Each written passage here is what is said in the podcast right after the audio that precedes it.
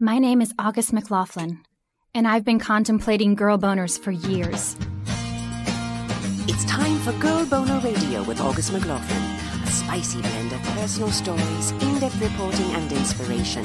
Girl Boner is where good girls go for sexual empowerment. Listen in as August McLaughlin, award winning health and sexuality writer, explores female sexual pleasure like no one else.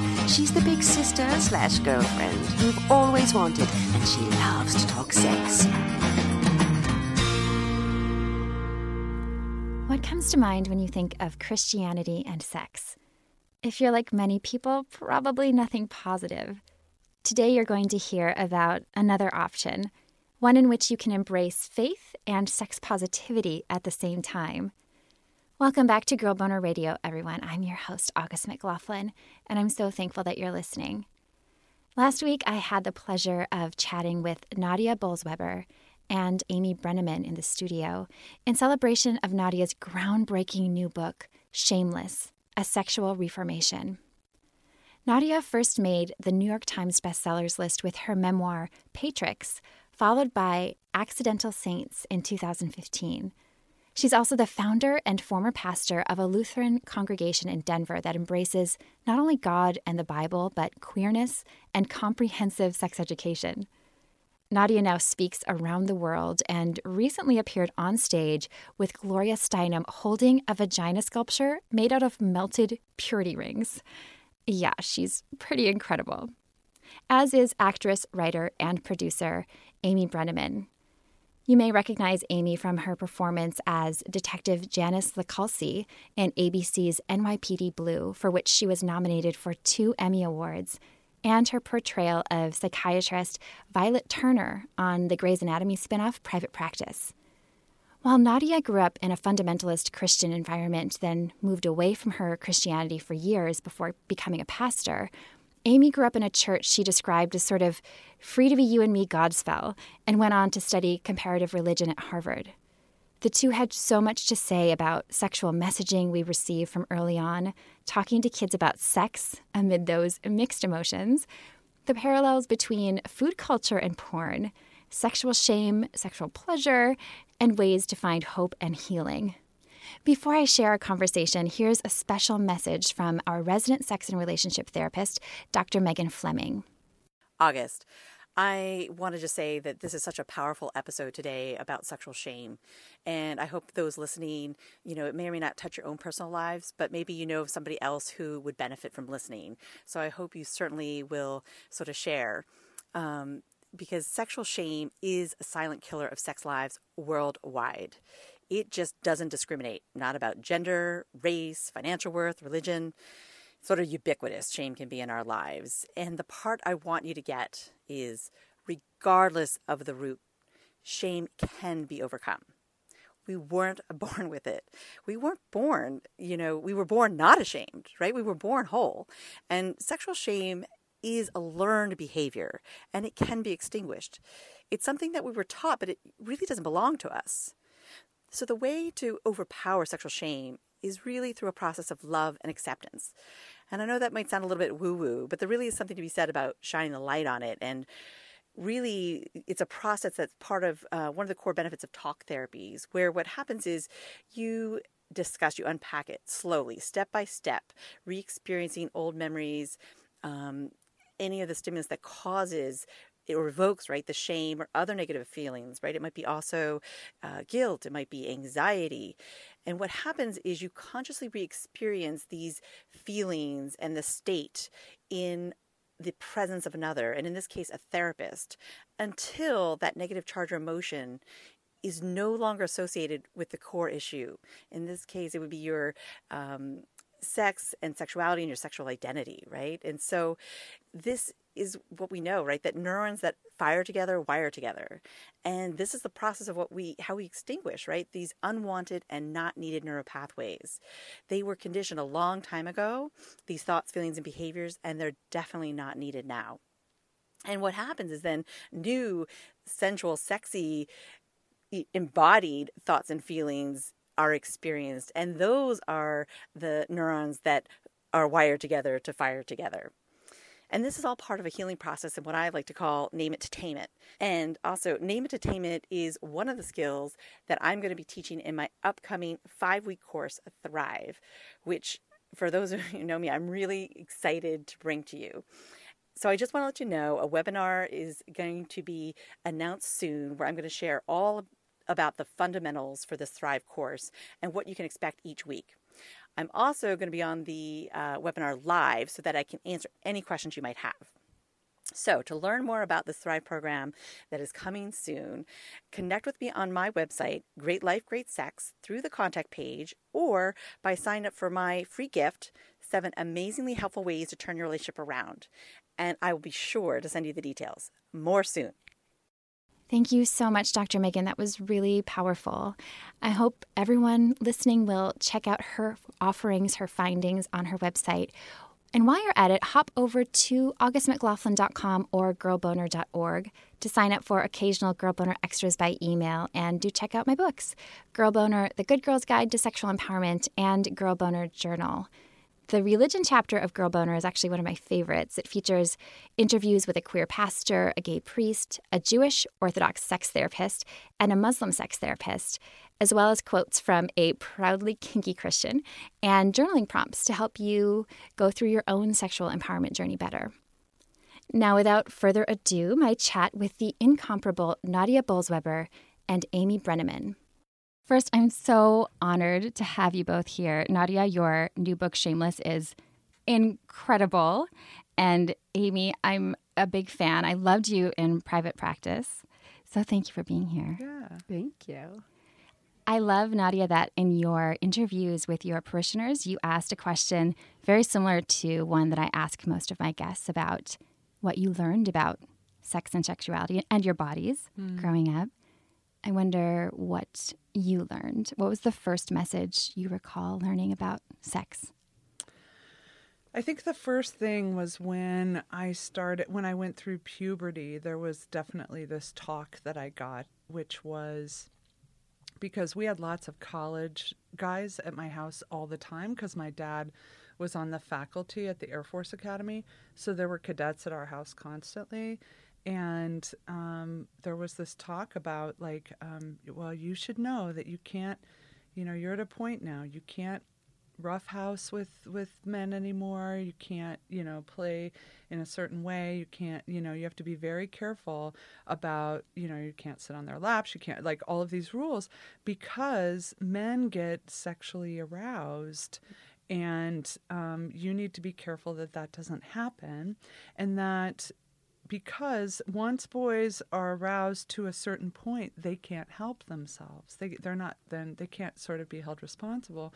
And so really purity culture equals rape culture. I mean, that is a huge foundation for rape culture in our country are is that people received that message but received it oddly in God's name.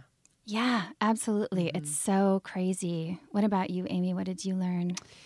Well, I I grew up in a congregational church in New England, so we were kind of free to be you and me, Godspell. So we, I remember this once. Although I had a friend who was um, a fundamentalist Christian, mm-hmm. but she went to this super cool camp in Maine where you could water ski. So one summer between like seventh and eighth grade or eighth and ninth, I had one week at our UCC camp where literally it was almost like a little too because I wasn't there yet. It was like if you want to explore, this is a safe place. It was a little like okay, and then but the point being being very permissive, progressive. But then I went up with uh, Jill to this camp where it's like you got off, it was on an island, and you got off the boat, and they're like, Have you taken Jesus Christ your personal Lord and Savior? And you're like, I just got here. I just got here, man. Can I have a cigarette? You know, but they, but and then I was actually a really funny triad because our other friend was a Christian scientist. So we have fundamentalist Christian. I'm sort of progressive. Carol, who has more morality, or kind of, she was like really freaked out by how aggressive these guys were. I intuited, I'm not really answering your question, but this is a weird story when I think about it. I intuited, unless I said yes, I wouldn't be able to water ski. Like it was somehow your ticket to being able to water ski. And I knew slightly because I'm a codependent and slightly because I already was like a student of religion. I knew it was super important to these Southern girls that I said yes. So this one day they're like, you know, have you taken Jesus Christ? And I was like, yes. And they're like, that's so beautiful. I was like, I know. I'm Can I go water people pleasing. but I didn't give a shit one way or the other. Yeah. So, point being, I got, I didn't get purity culture. I got a lot of vagueness. I have two older brothers, so I knew about, pe- I'd seen penises, but the first time Michael Clinton slow danced with me and I felt a boner, I was like, nobody fucking told me it changes shape entirely. it's an entirely different thing, you know? Yeah, yeah. My parents had this beautiful marriage. They did for 65 years. The beautiful part of it, but not the complete story. And I learned more about my mother's. Well, she'll never hear this, but my here's the murk that I grew up with that became clearer.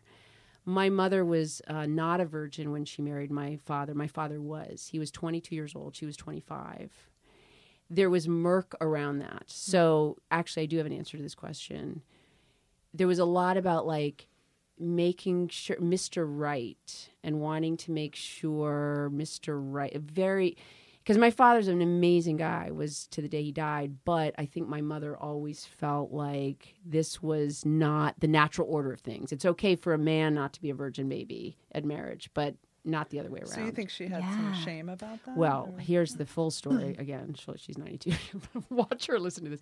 she probably subscribed. So I had an It's in abortion. I. RSS. I had an abortion at 21. I had no it, shame around it, um, but inherently I had no shame. My boyfriend was wonderful, but I immediately received these messages like, "Don't tell too many." I was like, "Too many people." I was like, "Okay, okay, I guess I'm So not." it's sup- more propriety.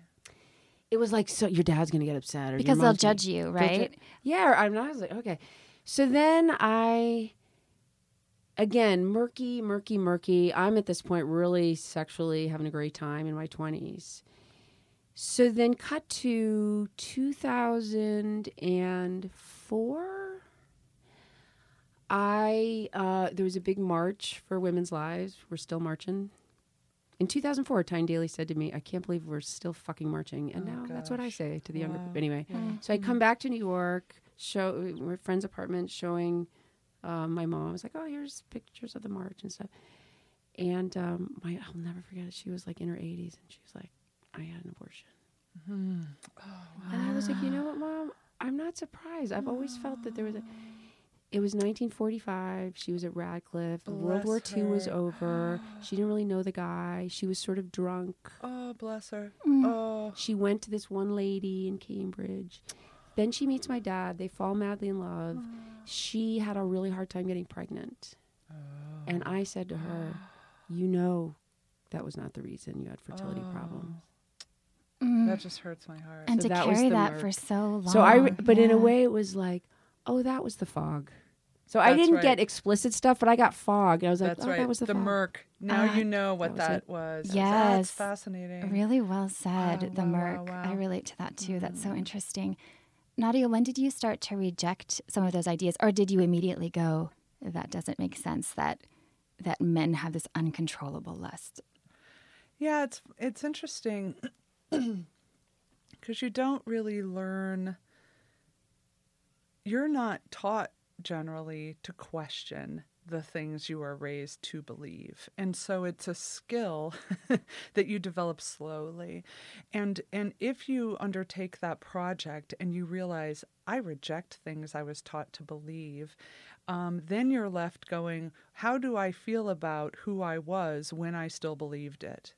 Do you know what I'm saying? Totally. So, um, so I didn't know to question it for a, for a while, and I think it was the moment I left the church was it, it really had to do with a situation where it was a predominantly white church. There were a couple African American families, and there was all this purity culture. And I knew for a fact that two of the girls in my youth group had gotten pregnant, and very quietly that was dealt with. The they were term- the pregnancies were terminated, and nobody said anything. It was very hush hush, and the uh, one of the African American girls in the in the in the youth group got pregnant when she was, I believe, 16.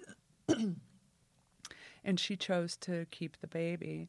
And the youth group in the church I was raised in all sat together. We, we, we were kind of a tight group. And in that church, the male domination is so strong that the church is run by a group called the elders, and the elders were all uh, older white men. And the elders got together and decided, uh, you know, what are we going to do? And they decided about this girl. About this girl. And they said to her, You made an adult decision, and therefore uh, you are not a youth anymore and you are not to sit with the youth group. So she had to sit uh, with the adults and with her parents. And um, they took her support system away when she needed it the most. These white men made this decision for this young black woman. And that's when I was like, I'm out. I can't mm. do this anymore. And it's interesting because, in all fairness, I've, I've told that and to um, a member of my family who said, "Well, I don't think that's the way that happened at all." And I like who who knows? It's just what I remember, right? And so um, that was the point where I went, I can't do this anymore. And then did you decide to pursue ministry sometime after that to, to take another route to teach something different? Oh, yeah, but there was 10 years in between. What so, was, can I ask, so what yeah. denomination was that? Church of Christ. And is that what I would think of as evangelical or? Probably. Okay. It's actually very sectarian, um, almost fundamentalist, okay. because they believed they were the only Christians. So I was raised believing that only Church of Christ people went to heaven. Like it was that extreme. Wow. Yeah, yeah. Wow. Red mm-hmm. velvet robe, motherfucker. Totally, totally. yeah, yeah. You're all out. yeah. So um, when I left, I, I felt angry. And also, I just, what happened was here are the things I was taught to believe. And then when I was experiencing what we call actual reality, when those two things didn't match, what am I going to do? Ignore my my actual experience and the reality of my life in order to maintain a doctrine someone told me? I, I li- like literally I can't do that. And so when I was in high school and I had these gay friends who were amazing and who loved me and thought I was fabulous when it felt like nobody else did and then that reality crashed up against what I was taught to believe that being gay is a sin. And I was like, I don't, that doesn't feel right to me right and it creates this wobbly feeling in us when when we're reassessing things we were taught to believe um, and so th- that was the process. So I left Christianity for 10 years. I, I couldn't have anything to do with it. I was so angry about my upbringing. And for 10 years, I was part of, I tried being a Quaker for a while. I tried being Unitarian. I explored sort of Wicca and goddess religion stuff. And I'm so grateful I did because there's a way in which I had to bask in a female image of God for long enough that it could heal something inside of me and I could go back to the symbol system that formed me um, in a healthy, integrated way. Wow, that's really powerful. One thing I really love about your book is the way that you challenge these ideas we have about the Bible and interpretations of stories and these phrases that one word can make a huge difference one in particular, and I don't recall the exact phrase, but it was about, you know, being in the image of God, mm-hmm. woman and like male and yeah, female. That we're we're created not in the male or female image not of. God. It, it, actually is we're created in the male and female yes. image of God, which allows for so much space for transgender or and intersex, intersex, I mean, and just totally. fluidity. That's right. I mean that that intersex people are that is a naturally occurring thing in the world. As common as red hair. Yeah. yeah. And and it's and it's uh it just it really? yeah, mm-hmm. it, it messes with our dualistic thinking. And dualistic thinking is you know, we were having a conversation on the way over. That's the beginner course when you have when you have to th- see everything as black and white, good or bad, us, us or them, them. Yeah. and and like I I felt healed enough from the pain of my fundamentalist upbringing because that's what they give you dualistic thinking, right? I knew I was free from that, not when I left it, because to be honest, I you can take the fundamentalism out of the girl, but it's hard to take the girl or the other way, girl out of fundamentalism, but can't take the fundamentalism out of the girl because I replaced it with radical leftist politics, and so it was very much the same construct um, intellectually and Tribal, spiritually, yeah. absolutely, and so. When I could look back on my fundamentalist upbringing that gave me the dualistic thinking, and when I could see good parts, when I when acknowledging that there were some things that were good and some things that were beautiful, and that acknowledgement did not feel like a betrayal of the girl who was hurt, that's when I knew I was free. When I could look back on it and not think dualistically about it itself, I was free from it. Mm.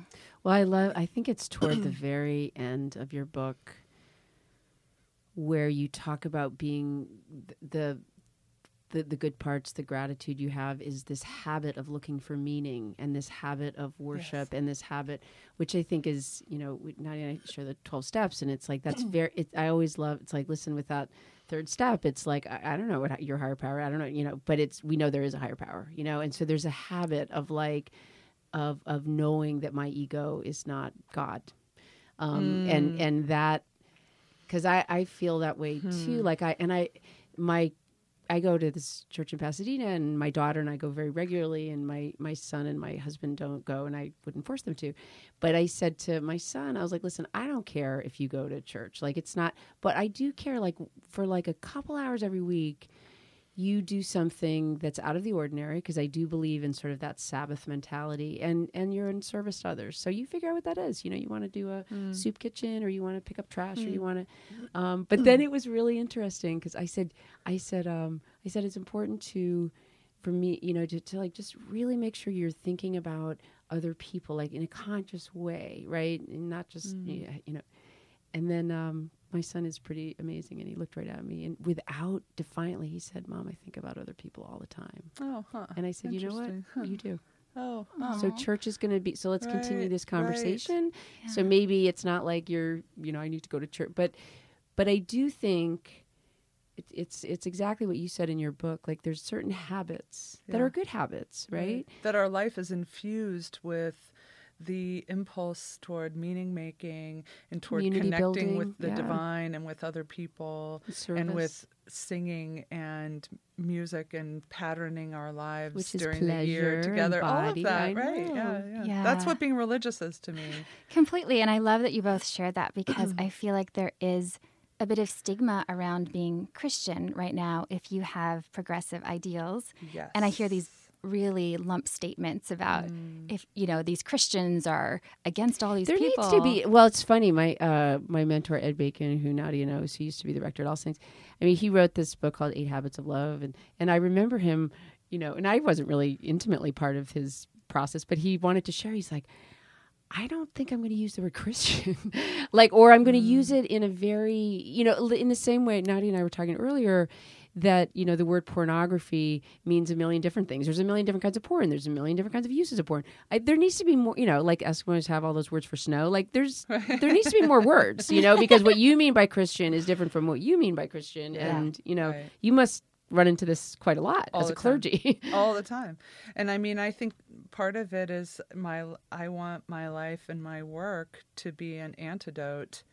to that other form of christianity that people assume that's what all it is you know Yeah, yeah, you're definitely doing that. So you're both parents, and I loved Nadia. In your book, you talked about wanting to do better for your daughter, in particular, with mm. having the talk, yeah and that it still brought up all these complicated feelings. And you're like on the way to the grocery store, Yeah. and it just sort of came up. you Could threw you? a book at her. i know i was like oh, Toss a book. do you have any do you have any questions let me know here's a book Yeah, but then it came to a point where mm. you shared some really beautiful messages. Yeah. Could you speak to that? Because I feel like Yeah. so many people relate because generationally, inevitably, our parents knew so much less and had less freedom and yeah. have good intentions. Of course. It's really it's very difficult talking to your kids about this. It's uncomfortable. I mean, I I really struggled when they were young. I didn't want them to be uncomfortable. I didn't want to be uncomfortable. I was very shut down sexually at that point in my life, and so I had my own stuff about everything and so much of parenting is like dealing with your own shit so that that's not what is getting on your kids. Do you know what I mean? So by the time by the time I dealt with some of my own stuff sexually and became less of an anxious presence around that topic, now I've overshot it because I can have a conversation about anything and my heart rate won't go up. But um, but but uh, when I was able to do that, it was so much easier to talk to my children, and so it's like part of parenting and actually any kind of leadership, I think, is knowing what your own shit is and grabbing a shovel and getting it out of the way so that that's not what people have to step through to get to you. Yeah. You know? Yeah. Absolutely. What about you, Amy? Did you have an intention with as you were knowing that your children are growing up and having those conversations? Right. Um, so I have a daughter who's 17 now and a 13 year old son, and my daughter has um, what the culture would call an intellectual disability. I again needs to be better words, but point being, it's not a was not a typical adolescent development, and, but in some ways it was because she had a boyfriend starting at about 15. Uh, this really lovely guy, and they're still together, although it's sort of transitioning a little bit. Um, we i would talk yeah so in a way it was easier because um everything we were making it up as we went along. So um and she didn't have sort of some self-consciousness sort of it was all atypical. But she she and i had this awesome moment that brad my husband always like she was like you handled that really well. So she was in love with her boyfriend and they were smooching and I, what was interesting i'll tell you a really interesting moment was i was like driving the minivan you know and they're like in the back. And the first time i saw in the rear view that they were making out i got a sexual hit Oh, it was for reals. Oh, yeah. I was like, whoop. yeah, they're what's they're that? they're doing it. And I love that you can just say that because that's Well, that was like we, we, were talked talking about, that earlier. I mean, an at, at first I was like, response. Yeah. it's empathy. "Oh my god, Yeah. like I'm fucked Good up." It's not like I was yeah. getting off, but I was No. like, I was like, Empathy. "Oh, I know what that is," Yeah, and they are totally. connected, you know. Yeah. So they, um, so for a lot of different reasons, the mom and I, they were not going to go all the way for a while, if ever, you know. Um, so anyway, she would talk about. Um, she's like, you know, Jordan wants to sleep over, and oh, it's all so beautifully and inno- beautiful innocence, Yeah. like. And, and he's gonna sleep here, and we're gonna make coffee for you and dad, and da da da. I was like, that was really, and so I would sort of, I was like, oh, that sounds so nice, and yeah, you guys were so fond of each other, da da. And then it was like going, she was persevering a little bit more. So I was, I was hanging out with her at bedtime one night. She was like, he's gonna sleep right here, and I, yeah, this is his pillow, da, da. and I just, I was like, yeah, sure, that's um, that's not gonna happen. Yeah. And she was like, why? And I said, well, you know, we don't talk about all the time, but remember in like fifth grade, eighth grade, the talk. And I said, the way you guys feel about each other and how old he is, it would be really natural. He would want to put his penis in your vagina. And I kind of, you know, my daughter can have ADD stuff, so I, said- but she was like riveted. and she literally looked at me and she goes, "Oh, I, I don't want that to happen." oh, thank goodness you you brought that up then. And I was like, you know Oh, what? Because I was exactly the same way. My sexual thing didn't really drop until like freshman year in college, and then I was off to the races. But all during high school, like I had a really sweet little boyfriend. Not he was two years older. Really, really sweet guy who would just want to make out with Mm. me, and I was like fully aware. I'm not quite there yet. I'm not having the same My my my son talks about this. He's 13, Yeah. and he is. I mean, he knows chemically. He's like, some of my friends, you know, are, I'm not there. I was like, I was Yeah. exactly the same way, you know. And then when you're into it, you're into it. Yeah, I you know? that that switch flipped for me when I was 17. And you know, it's interesting because yeah. even with um even with all the messages I had growing up, it's interesting because my I the first time I had sex was when I was 17 and it was with somebody uh, a boyfriend. He was 20 and very experienced for a 20 year old, I have to say. but uh whew. but anyway, he um I mean, we really loved each other and and we were together for several weeks before we had sex and he actually took me to Planned Parenthood to make sure that I had birth control I, I felt comfortable with before we ever had sex, right? Awesome, Wh- I- dude. totally. Yeah. And he was an amazing lover. So Mm. my introduction to sex was having good sex. Wow. Me yeah, too, me I never had that That's fumbly, awkward Yeah. teenage boy sex. So you knew you were having, because I remember not really real. Like now, I know I was having sex before I realized I was having sex. if you if you think it's oh. only intercourse, Right. Okay. which I think also comes from purity culture, Right. probably that it has to be a penis and a vagina. Right. But it, it took me a long time to go. Oh, actually, Right. that was happening. Yeah. You know, I had no idea. Is that something you encountered in your interviews of, with people about their experiences? Is kind of a complete, almost ignorance around what sex is. Well, yeah, I think you're right because purity culture is like you know, penis and a vagina. That's the, what sex is, and so there actually is a high rate of anal sex in purity culture subcultures. Because they think that's kidding. fine. No kidding. Like that one's allowed. It's like ha- this is how bizarre legalism is when it comes down to it, right? So with the purity rings, they should give you lots of lube. Just oh my God! Please, for the love of God. oh, wow. I had, you know, it's funny thinking I hadn't this hadn't come up for me before, but I had a really uh, tight vagina, Mm. and I knew that because I was a runner. I was a distance runner, and I could not wear a tampon. I would try to wear a tampon, Oh, and it wow. was excruciating. Oh, So. I knew. And it wasn't just the uh, hymen kind it's of issue. just I'm not sure. I just yeah. and I knew it's like it. I'm gonna have to have a really great guy. You know what I mean? Like I, it's it's, and uh, so, but similar where I, so because I was like in my head a lot and like not into it in high school, and I didn't have purity culture, but I had this thing of like, "Oh, I'll be in. God, I'll be like 25. Right? You know, you have, I'll be in, co- I kept having this like, I'll be in, on a college campus and he'll be a prof. I don't know, I had some weird Listening to Carole King's I don't know. tapestry. Like, yeah. and so then immediately I left high school early. I got into mm. college early, left high school to, I had a friend who was an au pair in Paris. And like just immediately I got on the European soil and just bloomed like a flower. You know, I was just like, "Ugh." And so I was in Greece and met this great guy. I was, and you know, it was just, it was truly like That was your first time?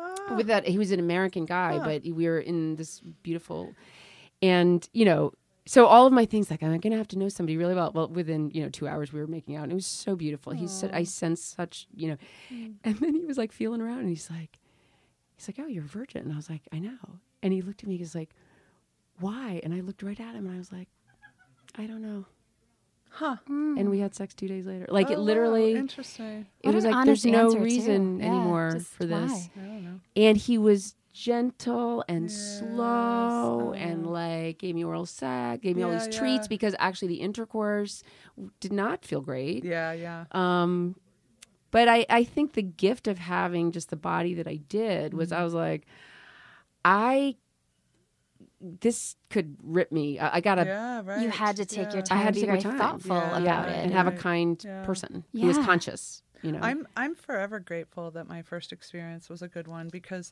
the number of interviews I did where um, somebody's first sexual experience was a, a, a violent one was of assault. That is not an uncommon story, you know, and the process of reclaiming their own pleasure and body and allowing frayed wires to reconnect and things like that is is a long process. So I'm I'm grateful I had the experience I did. Do you have? I find a one thing. I'm sure you've talked about on your show too, but one thing that always like breaks my heart in a way are people that, and I know this has come up with some of the uh, priest abuse for young men. So you're assaulted, but you have a sexual response Yes, to that's the right. Rape Yeah, or whatever, and then you feel like course. I'm even more fucked up. No, you that's know? exactly right. It's because uh, one thing that is one aspect of the abuse is not just the physical violation, but it is that your response, your sexual response system, and your response to pleasure and your connection to it um, is jacked up, can be jacked up, and that um, that's a story I didn't, I hadn't really heard um, until I was hearing these stories in my parish and these interviews, and saying the shame part for some of the people who were sharing their story was about there was this one part that that did feel good and now I can't trust my body. I can't you know what I mean? Yeah. And um and what a confusing thing to have happen. or that or that because you and i touched on this earlier too is because I, I before my marriage I was a cheater and hung out with cheaters. It's this thing that gets set up of like secret.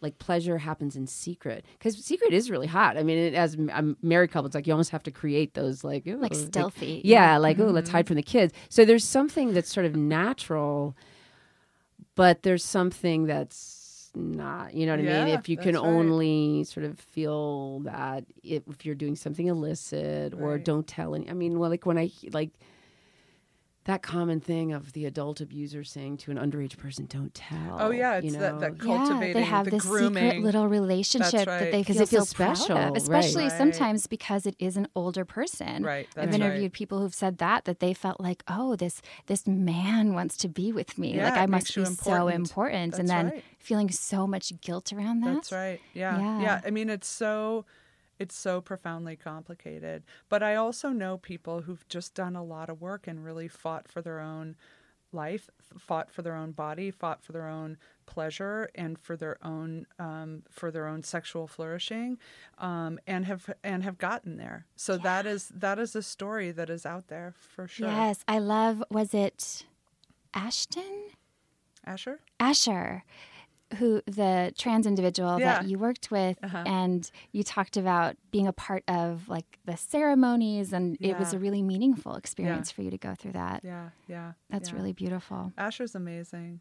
Yeah, Asher just has been an incredible teacher for me. I mean, even though I'm on some level like I was their his pastor or mentor or whatever, but it really is a situation where he was so filled with grace during that transition where I had I, I it was all new to me that um, it there was a gentleness in it that um, allowed me the the needle to move a little faster for me because of the gentleness on his end. So That's really beautiful. Mm-hmm. And I love the concept, even the phrase sexual flourishing, speaking of words and terms that we need. Mm-hmm. yeah. That is a beautiful one. And also, I love the fact that you talk about pleasure and reclaiming it. Mm. And as I was reading, I was thinking, I'm learning all this stuff about the Bible I didn't realize. So I wonder if she's going to tell me that the clitoris in, in the Bible, uh, but it sounds like it's not. Well, I, I cannot say it is not. I just that's not something Is- I'm aware of. Can I? So there's I, there's I a lot of shit in the Bible. There is. I majored in. Uh, I ended up doing like Indo-Tibetan stuff, and there's all this, you know, the, um, you know, the yoni and the thing, and the, Yeah. there's the, the images in the middle of a mandala is always a god and goddess copulating. Hmm. So there's copulation. There's males and females. Like, is there? Is we don't really have that. Well, Song of Songs you wrote about. Yeah. And, and Yeah, I was is- totally that was amazing. dumbfounded that, first of all, the way you wrote about it is completely Sneaky. Yeah. brilliant. I'm not going to give it so away. sneaky. But I was I like on the edge of my seat, like this. And then Who is that What? person? like I'm supposed to know this story. and then also, I didn't realize that people had turned that into a story about. Jesus' love for the church. Yeah. it's just like completely you know what that made me? You know what that made me think of is Rumi and Hafiz, though. Uh-huh. because in the Sufi cult, you know, Rumi just had this. So it's like, is it uh, the erotic love for the divine? It, was he in love with this, a human? Who knows? It's all the same. I mean, that's what I think is interesting too. Is like that feeling of being embodied. You know, a whirling dervish is a click away from a couple on their beautiful marital wedding night. You know, Totally, it's the energy of life. Well, And- and, and so rather than saying, "Oh, these these sacred texts that have an erotic element to them are not about carnality at all. They're only about Jesus' love for the church and the divine connection." Why isn't it that we have a glimpse into the love of God and the connection of the divine when we are in an erotic abra- embrace? Do you know what I mean? Yes. Like that actually reveals something about uh, divine connection as well. And I mean, that's a part of other traditions. I mean, um, for sure. It's just there's not much of that in Christianity. Yeah. And I love that you talk about the ways that we talk about the spirituality that we want. Is very often analogous, almost like cut and pastable, to the kind of good sex that you want. That was amazing to find out. Uh, there was a, a professional sex educator in our congregation who who was uh, kind enough to lead some conversations at church. And I was anxious about it, uh, honestly. I was like, oh, this could go sideways in a million ways. and it didn't. It was beautiful. But she, she asked people, she said, um, what language and words and phrases would you use to describe a spiritual experience you've had, right? And then um, she was like, look at how this also describes the kind of sex you want to have. Do you know what I Mm. mean? It was like genius. And I thought, well, maybe, maybe it was just because we knew we were talking about sex and spirituality. That And that we're in a la- And so church, then I went on Twitter. I was like, what language and phrases would you use to describe spiritual experiences? And oh my gosh, it was like, you know, an unclenching and a warm bath and like all this and a, re- a release and, uh, you know, all this stuff. And I was like, wow, like uh-huh. our spirituality and our sexuality are in conversation with each other. They flow back and forth. And yet, so much of religion tries to make this huge steel wall between the two. Yes. Well, also what that makes me think of is the physiology, right? So the mm-hmm. physio, like having a huge release cry, feels like an orgasm, right? So it, like our bodies are craving release. We walk around with all our little. So when you can share with somebody, or you know, it's it's so interconnected. And then, I mean, I just can't. I'm a, I'm a, I'm a little down on. I'm a little down on the patriarchy because I also feel like, oh, you just weaponized like you weaponized it all in the same way they're still doing it, you know? And it's like I wouldn't I wouldn't have raped you, but you wore that dress. Like, what? You had to go out of your way to make that my fault, you know? But the patriarchal system, which wounds men and women, needless to say, Correct, yeah. is um god damn it. Like why are you know, there's there's uh I told Nadia I was reading this book uh, a couple years ago and had this awakening or kind of i guess a, a, a vision of of before the greco-romans and the judeo-christians sort of got their little you know patina over the whole thing. And this one scholar she was talking about goddess culture and or not even it wasn't just about goddess stuff but she, eh, so apparently minoan crete it was sort of the height of gender balance. And they know this because there are these cave paintings, and it's such a beautiful image of men and women running together, and they have similar muscularity, and they're mm-hmm. doing things together. It's not like you mm. tend the fire, I but they're mm. like, you know, hunting together, and they're dancing together, and there was this moment where both you know different kinds of humans could be expressed together. And i was like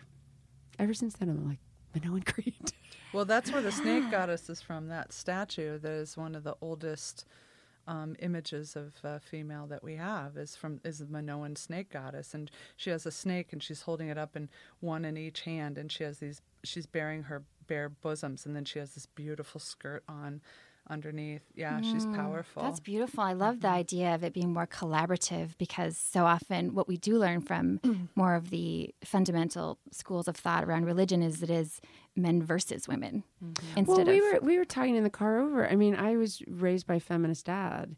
I have an incredible heart centered husband. You know, not to say we don't have our shit, but it's like these systems hurt everybody. Everybody. Men don't get to flourish. You know, you. I mean, I watch my son who's taking this sort of. He's a wonderful school. You know, it's a kind- it's a more on the traditional academic side, which is great for him but he's a heart centered guy. There's just no way. And he and we had this moment where I came down on him too hard, but he was sort of long story short, like sort of chuckling about this like text thread where I, I believe what it was is there was this picture of a man in drag that somehow got posted, and some one guy was like. Um, Wow, that girl's really cute. And then the gang was like, "That's really a woman." And like, "What are you gay?" And I was oh, like, dude, yeah, yeah. and I yeah, had this moment. I was like, I was like, oh my god, I know I'm getting, I got triggered, you know, because so many of our friends are getting like, uh, blah, blah. Yeah. and but then I'm like, oh, but you're a 13 year old guy, and get, blah, blah, blah. Why don't we go to the uber progressive school? They wouldn't have, the, you know. And then I, and then I said to him like, I, I that was, I got triggered.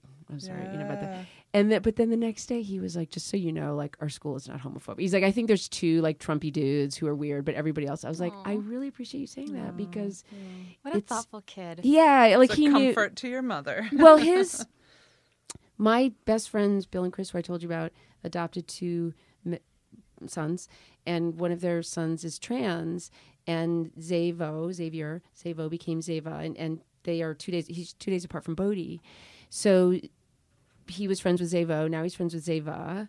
I asked him, I was like, "Do you feel awkward? How's that going?" He's like, "Why are you being so weird?" And then I said, "You know, mommy and dad, we haven't been through this. Mm. we, I- I've never." Mm. So, so there was a sleepover after Zave had come out as Zava. They always had sleepovers before. Now I pick Bodhi up the next day. I'm like, "Where, where did you sleep?" And he's like, "You know, in the, in the double bed, like we always do." I was like, "Were you comfortable?" He's like, "Yes." I was like, mm-hmm. "Okay." Mm-hmm. If a 12 year old girl wanted you to sleep over, I don't know if I, I you know, what I mean. isn't it funny? But It you, is but. I know. let's- Well, that's it's all that's new when we're and, like you know. at House for All Sinners and Saints. It's so queer that when we'd have church retreats, at, for a while we're like, we can't really do like here's the women, and here's the, you know what I mean? Because you're like, so many people are queer, so many people are gender queer, they're trans or people who are fluid. You know, we're like, we just were like, fuck it, you guys figure it out. Go Everybody comfortable. sleep where they're most comfortable. We're out. You That's know, how it should be. exactly. Absolutely. true. That's so refreshing. I think Yeah. that's so needed. I'd love to talk briefly about the way that you talk about porn addiction and Mm. porn issues and you make some comparisons to Food. eating cake. Yeah, which I really loved and Yeah. Mm. appreciated from a personal standpoint because I went through a really severe eating disorder. Yeah, And interestingly, when I have interviewed people who have gone through porn addiction, yeah, it's kind of like the spirituality and sexuality. It's the same words we're using. yeah. That's and it just feels like it's similar. yeah, yeah. How did you come to kind of believe that, that that was a, an analogy that made sense? Well, because I think we have a complicated relationship to pleasure, and that um, when when I looked at this thing, we Amy and I were talking about it earlier, that we have eaten sweets since the dawn of time. That's been a part of uh, human culinary tradition, right? But they were uh, it was honey and dried fruit, right? So there's nothing wrong with eating sweets. Um, there's nothing wrong with the f- fact that we kind of crave something sweet in our palate.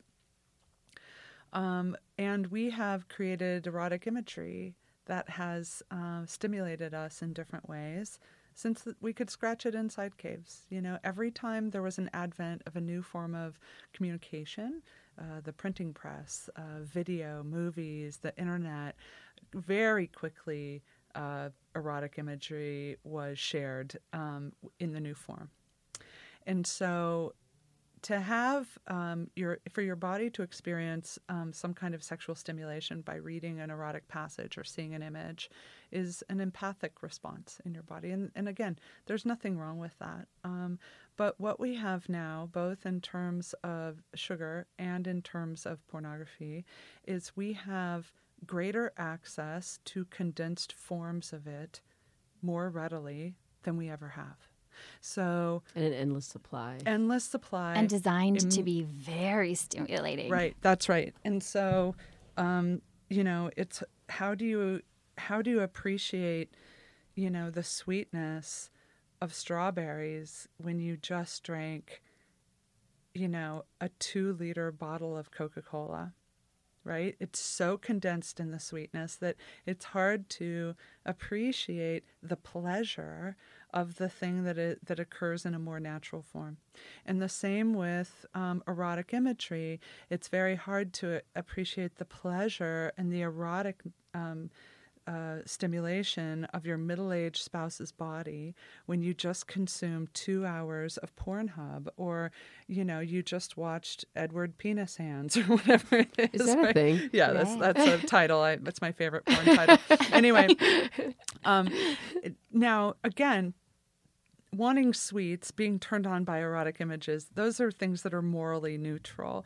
But our brains are not necessarily equipped for um, that wash of neurochemicals that we get from the very condensed form, readily available, that we can have in endless amounts. Especially if you have an addictive If you have an addictive, if you have that thing I do with booze, right? Now, so to say no, all pornography is equal evil. Nobody should ever watch it. Now, that is what I call low hanging moral outrage fruit of both liberals and conservatives, not to mention the fact that sex workers are a population that liberals and conservatives never allow to be reliable narrators of their own experience.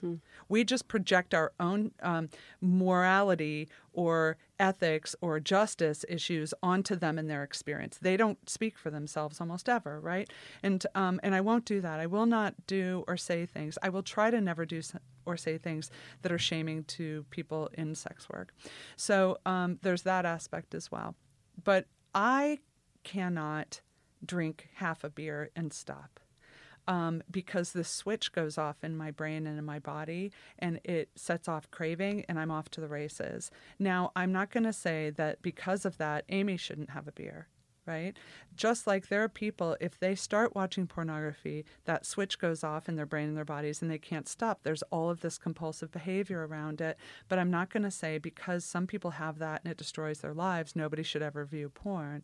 Um, so, I mean, I think there are just more nuanced ways we can be talking about this um, to make these decisions, and that there are times for certain things, and we can have a, a rhythm of feasting and fasting. We can have a rhythm of on and off, and there are some things, you know, it's okay to have a piece of cake, but if you eat that and literally you only want to eat cake for two weeks after that, and you never eat any vegetables or drink any water, probably cake isn't for you. Right. Or if you shame yourself so much Correct. that it becomes an obsession. the shame is the fuel that that, Mm, interesting. that that drives compulsive behavior. So what I found in my parish work Ooh, is so that if, if if that's the juice. that's right, Yeah. if it, it is, Yeah. If if you if we could make it into an actual fuel source, it could replace fossil fuels. It really could. Shame is that much of a driver. So, what I found in my parish work is that if the shame about a behavior uh, decreases, the compulsivity about that it, about that behavior decreases as well. But what we want to do instead is further shame the behavior, and all it does is fuel it. Absolutely. Absolutely. There's I was um, re, um uh, anyway reading this book about and at the end it was about decriminalizing um, all drugs. And what was interesting was there was this, uh, um, and it, it, it's the same prohibition. You know, I think it's along these lines. So there was a doctor in England, and he said, "You know what? I have these 25 heroin addicts, and I'm going to provide them the heroin every day. They're going to come to my office. They're going to. Um, I'm going to give them clean needles. I'm going to make sure what they're taking is pure. You know." And what happened was kind of like I don't, like five people on their own just decided like I want to get sober. The reason being they weren't obsessed with how where am I going to score. It's like if your boyfriend in your 20s was like, "I'm going to give you your the extra bedroom next to me in my apartment for you to sleep with the the other guy." Thank you. You'd be like, well, wow, you not take away the stigma and you go like, oh, I actually don't want to do this because all of the behavior and the Secrecy. camaraderie and the Yeah, secrecy and I got to darn do this and I got to secrecy, do that. Um, I also thought of you know in uh, in Buddhism there's this idea that I love so much called skillful means and it's basically how something is being used right? And so that so so again that's like way beyond first grade. That's like high school because I'm going to take this thing that potentially is dangerous but potentially could be lifey too. So thinking about porn it's like okay am I you know single? I need to feel pleasure. I need to feel connected. Awesome. Am I but it, or am I in a relationship and it's and and really a goal of mine is to feel closer to this person. Porn actually is helping me because it's like we can watch it together. I can say I like that or I don't like that. Mm-hmm. Or am I using it to isolate and you know not? Mm-hmm. So it's just how mm-hmm. it's used, and Am I, think that's am the I tricky eating thing. chocolate cake at someone's birthday party and it's like this huge celebration? It's so much fun. Or am I shame yeah. eating, Right. you know, a diet cake? a Right. whole like low calorie cake by myself in the closet. You know what I mean? Or instead of dealing with feelings.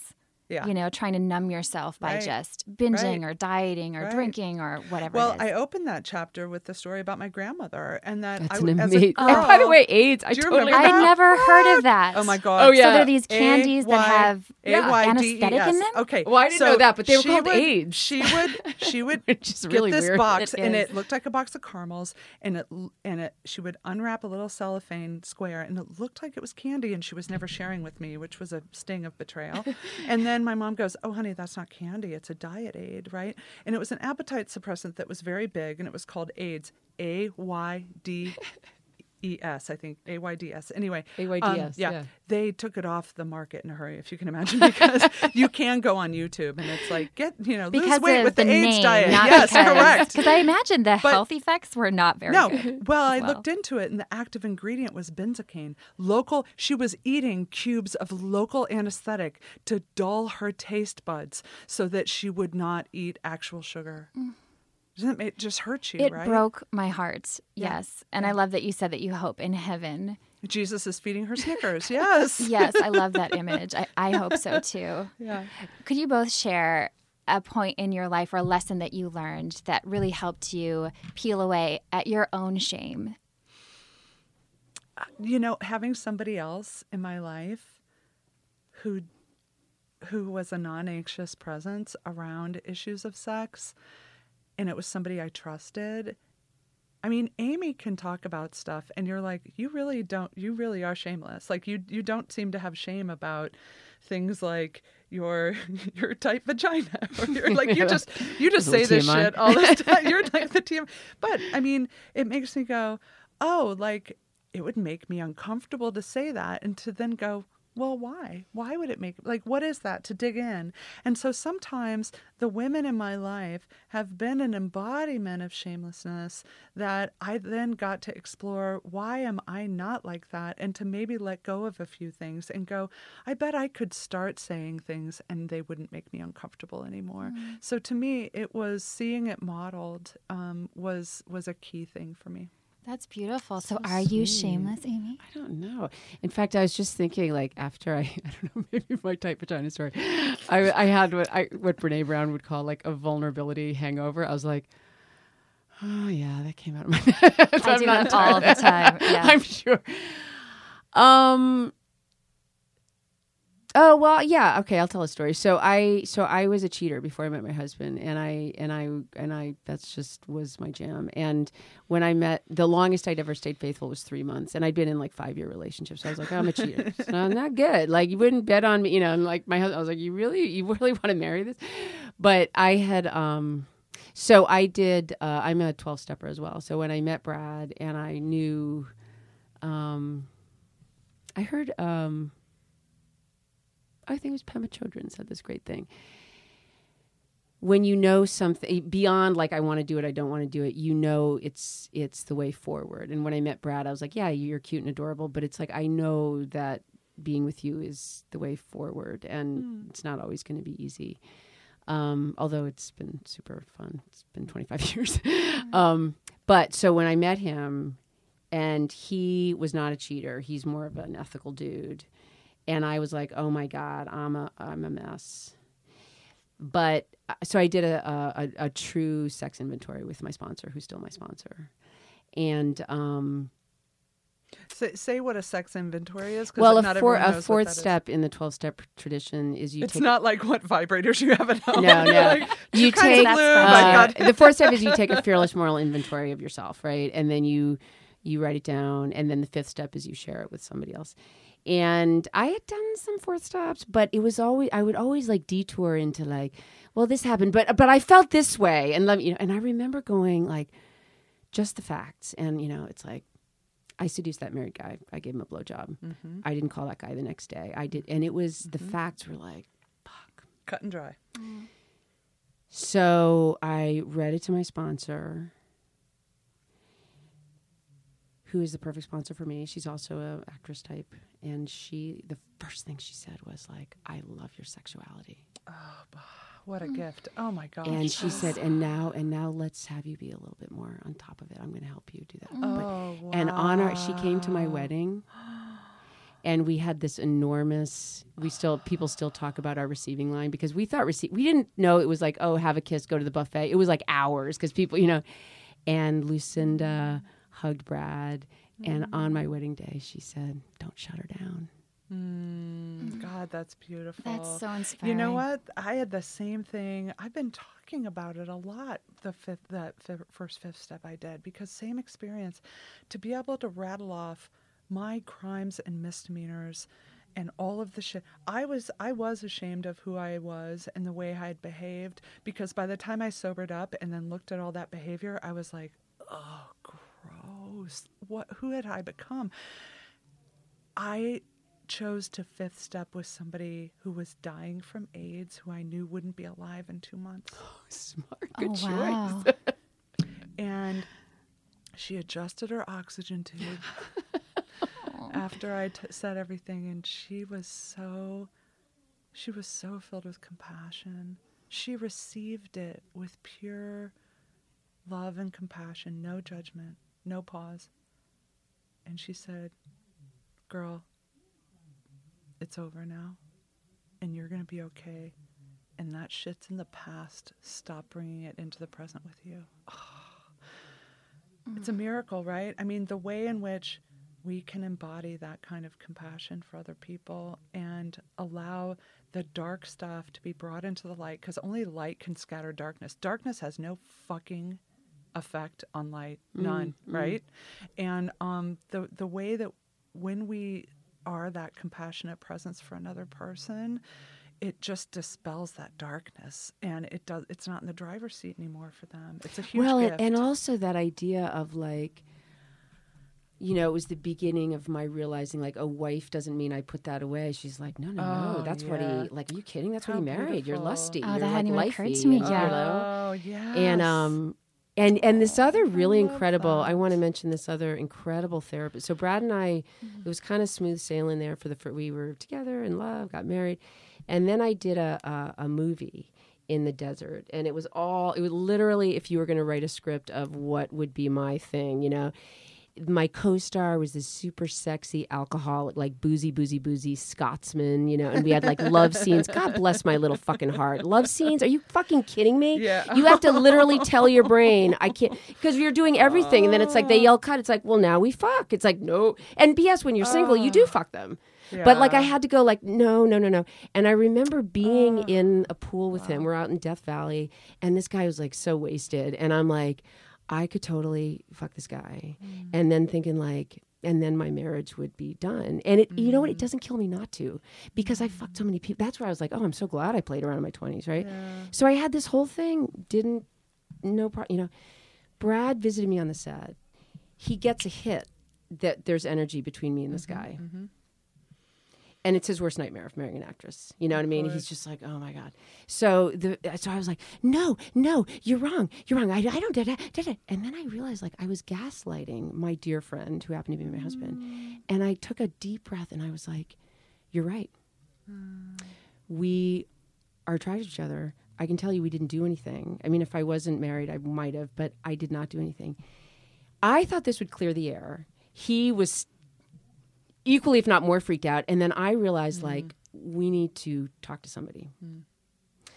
So we went to this woman who's now passed away from cancer, but who mm. she was such a healer. And to- we thought we were like so unique. We have this problem. She's literally like, yeah, tell me, s-" you know what I mean? It was so like Join the list. actress uh, and Hollywood. right, right. and she turned to Brad mm. and she said, Amy's going to fall in love with people she works with.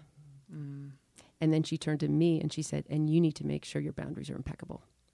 Wow. Wow. And that's the way this marriage is going to be. How did that feel hearing that? It felt spot on. Felt because it also was like, true. oh, feelings aren't facts. Correct. I'm an They're actress. real. I and literally they are conjure not feelings. facts. I It's your conjure job. feelings. You're professional. at So like conjuring that, I can't shame myself for that. Yeah. Right. But like the container Hmm. has to be wicked sturdy.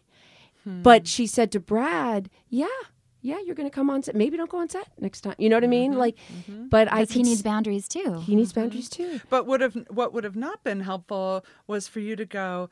I have never fallen in lo- fallen for someone that I've been in love scenes with, Right. and I never will. Right. Oh my Right. god! Because then you're carrying a secret. Uh, right. totally. It's just not. and you're shaming the feeling and it, you know i think in 12 step work uh. feelings aren't facts and i have a million feelings man i mm-hmm. that's why i'm in the business of feelings right mm-hmm. so to just like let them flow like little storm clouds or you know and the more i don't shame the feelings and actually sell it it's like I, people pay me to have feelings quite literally you know Yeah. but I need to work on, you know, like I've worked with my sponsor because the natural thing is like, you know, oh, you're, uh, the shoot day is done, and then you receive a text like that was so great. She's like, no, you don't text people after they yell cut. Uh, And even if they text you, you don't reply. You don't And, right? Okay, so here's the thing. Just because we're saying, look, there's no shame in being a sexual person. Your sexuality is beautiful. Stop shaming all this stuff.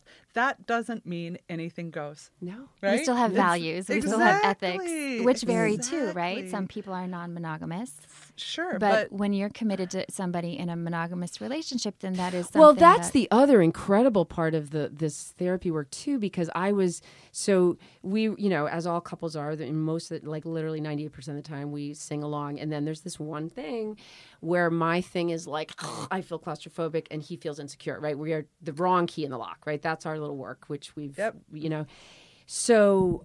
I was already thinking like, there's this thing called marriage, and I'm already failing, and fuck you, and fuck me, and blah, blah, blah, and I remember sitting in therapy, and she was like, "Listen, your marriage can be whatever you want it to be. It can be non-monogamous. You can see each other once a year. You can do see each other 24/7. But it is an agreement. It's not coming mm. from anywhere external but mm-hmm, you. Mm-hmm. And I remember looking at Brad and I was like I always say like that's the moment we got married. It's like mm. what do you want to do? Mm-hmm, my little precious soul. Rather than there's this thing that the church says or society or like Right, you, you right, wear a big right, dress and right. I even though I was a feminist I wasn't really into that shit there's still you know talk about fog it's like you gotta like whoa you know what is your expectation what is your expectation do, do you want me to um oh my god I well another awesome moment that may or may not uh, be apropos when I met Brad and I we felt deeply right away but I was also like really coming into my own career wise. I was making my own money. Lots of reasons historically that people got married were no longer compelling. Like I, I have my own money. I wasn't at that point sure I wanted to have kids or you know. So I, I remember saying to him like, yeah, well I don't you know I don't know if I want to have kids and that's just um, it's not an assumption. And, da, da, da, and he's like, oh okay. So because he listens to me and is a conscious person. So like then we're totally in love. We're like in, you know, eight months later away on the weekend. And he said he he was like, Well, you know, I know about mar- you know, I know you don't feel strongly about marriage, you're not sure about um having kids. And I was like, What? And she, he's like, Well, you said that. I was like, Oh, I I don't I just said what I I want to have a baby. Of course I want to have a baby with you. I think I said that so that there aren't assumptions Ah, about gender Uh, roles, like resisting about- the pressures, Yeah, there was something that was important to me. Um, as soon as I'm not expected to do something, Correct. I'm Yes. free to choose right? it. It's like I love you. I love your baby. You're awesome. Totally. Yeah. That's so interesting. When I first started working in the sex positive space, I remember thinking I thought that I might want to be non monogamous. Sure. And I was already married. I'm still married. Mm. And it was just me feeling like I need to challenge all these things, right? And what I've actually learned through this journey is I love monogamy. Like it's so me, but I have so much respect for other choices. Right. But by considering, Yeah. you know, Right. just considering, but- oh, there's other things Right. I but could also, choose. if you're sex positive, sometimes it feels like you're expected to be polyamorous. Oh my gosh, everybody Like expects me to be. promiscuous. Yeah. Like, And, And everyone's like- like, shocked that I'm married too. They're like, are, are That's people weird. intimidated when they date you? And I'm like, my husband? He's used to it.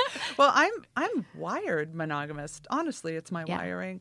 That that chemical powerful attraction that I have to the person I'm with, it is this thing that happens him and me. That's it. I it literally just doesn't happen with anyone else. I have okay. I have a question for because you circled around to the same person. Is is it?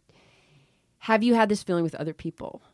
It's just him. I It's- so I forgot that it was the same dude until I read it. That guy. when you were Yeah. So Yeah. I, I don't know. you are wired for monogamy. I know. I don't know why, but um, yeah, I'm not really attracted to that many people. So I don't. It's not hard for me to not cheat or something Right. because I just like I'm like, oh Yeah. yeah, I'm not into you.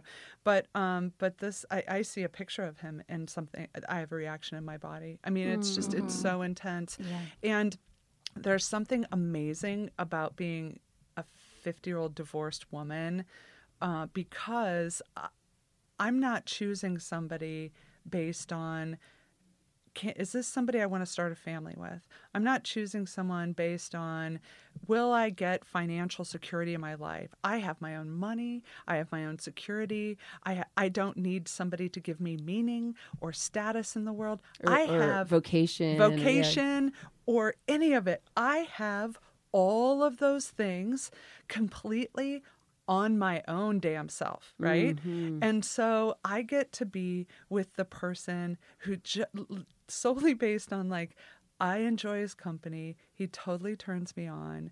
Uh, you know, he's like this super sexy guy who has this really interesting spiritual life, and he's he's a private dude. You know, single dad, lives in the suburbs. You know, he works in software. You know, Yeah, like, you can but just guide completely by love and, and like. that's it. Yeah. Hundred my percent. my brother uh, I've two older brothers and my oldest brother who I'm really I'm close to both of them but my oldest brother is is getting out of a marriage and he's a wonderful just he's just a wonderful guy but he said something he's having he he's uh, with somebody now who's just who's awesome but he said that when he was dating on some of the dating sites he described exactly that. He said it's like college, but even better because in college you're secretly going like, "Is this my partner? The father of my children?" Yeah, it's like it's all that story's been told. So the only reason to be with somebody is because you want to be with them. You're not staying together for the kids. You're not doing any of that. And it was such a positive view of this moment in life. Um, and and if there's a connection, it's genuine. You don't need it. Yeah, totally. There's no need, Yeah. which know. I love. So know. freeing. And then you know that the person's with you for that reason too. Right. Right. You know, I also want to say that um, I did not choose badly in terms of um, who I was married to, even though there was not the the emotional and physical intimacy in our relationship. He's a good man and an amazing father, and that is what I needed in that time of my life, even though there was part of me that didn't flourish within it. Um, like I always say, nothing's ever only one thing. And so I, one of the things when I got divorced was that I told myself, I will not just tell like one story over and over about who he is and what this relationship was, um, because it's not the truth, you know? So, um, like you can have things that maybe you realize I need to get out of this or it's not ideal and still honor them for what they brought in good ways to your life. Girl Boner Radio I is owned, and I think it operated, really and fits executively produced by me, August McLaughlin, whatever shame you with technical around, producer and audio extraordinaire gender, Mackenzie your Mazzell. Yeah, as your part of the. Period Podcast totally. Network, Because an affiliate of part you Starburns Industries. our scars Learn more about the Girl Boner is. podcast, What's brand one, movement, and book series just wrap at up, girlboner.org kind of a benefit and more one of the about Period at rewards so that people who are in a place of really struggling can hear and go, okay, I have this work to do. Maybe I mm-hmm. feel prepared to jump in or I'm, I'm willing to, but I'm not sure what I'm working toward. Ooh, I to me, I I really like the term integration. So to to not bifurcate your body and your psyche, and that your there is a way in which whole like the word salvation. The the root of that word is sozo in Greek, which means like wholeness, healing. So to me, salvation is integration and wholeness, and to say like I my the sexual part of me, psychological, physical, spiritual, it's all integrated into one thing. I don't have to section these things out, and all of them inform the other things and enrich the other things. So mm. yeah. That's very beautiful. And about you, Amy, you've done so much work going through the 12 steps and, and on your marriage. What's one of the shiniest rewards? Um. Well, I. I don't know if it's a reward, but when you first were talking a moment ago, I thought of something Nadia said earlier, which is kind of the shimmery moment of saying something out loud, um, and being uh, just authentic, and and that is a, a visceral experience um, that we have in the twelve steps of having something rattle around in our brain for a really long time and putting language on it, witnessed by other people, and then letting go of where it may go. But it's the first step toward actually um, coming out of our heads into our bodies and into being more um, Getting free, man. yeah. I love that so much. Thank you so much for being here. welcome. Uh, where can we learn more about you? Oh gosh, NadiaBolzweber.com, I suppose. Beautiful. And Amy, I know you're active on social media. What's the best place? To Uh, I find think you? it's. Uh, I think I'm just Amy Brenneman on Instagram. awesome. Thank you both for your work. I Your- think. yeah, that's my. I so appreciate you being here today. Thanks oh, so thanks for the work you do too. This was really It an means a lot to a lot of people. I Yeah. know that. Yeah. If you're enjoying Girl Boner Radio, please subscribe on iTunes or Apple Podcasts if you haven't and leave us a rating and simple review while you're there. You can also listen along on Spotify or iHeartRadio. Thank you so much for listening and have a beautiful Girl Boner Embracing Week.